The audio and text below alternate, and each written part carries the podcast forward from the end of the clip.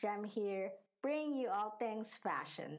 In this episode, I want to share some tips that can help you sell clothes online, especially during quarantine. I sell my clothes online, and I'm sure you know of different apps that lets you buy and sell anything fashion related.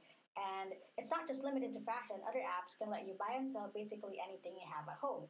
Moreover, you can choose to buy or sell secondhand or brand new. I'll give you an idea. Suppose you have an extra shirt that's new and you already have it in a different color so you can sell the new one instead.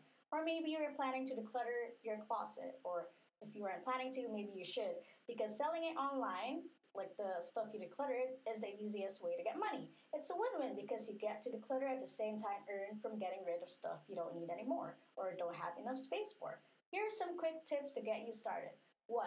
Sell clothes for what it's worth. Example, for secondhand, lower the prices. 2. Prepare how to take pics of your items because you need photos that will sell and catch people's interest. 3. Provide all the necessary information and description of the item. And lastly, think of the right time to post it. No one buys or most active. In my case, I noticed people were online more after dinner since it was time for relaxation. Moreover, sell it at the right time to boost your sales. An example of that is selling what is right for the season. Example, I doubt someone would buy jackets for summer. Try to sell clothes online today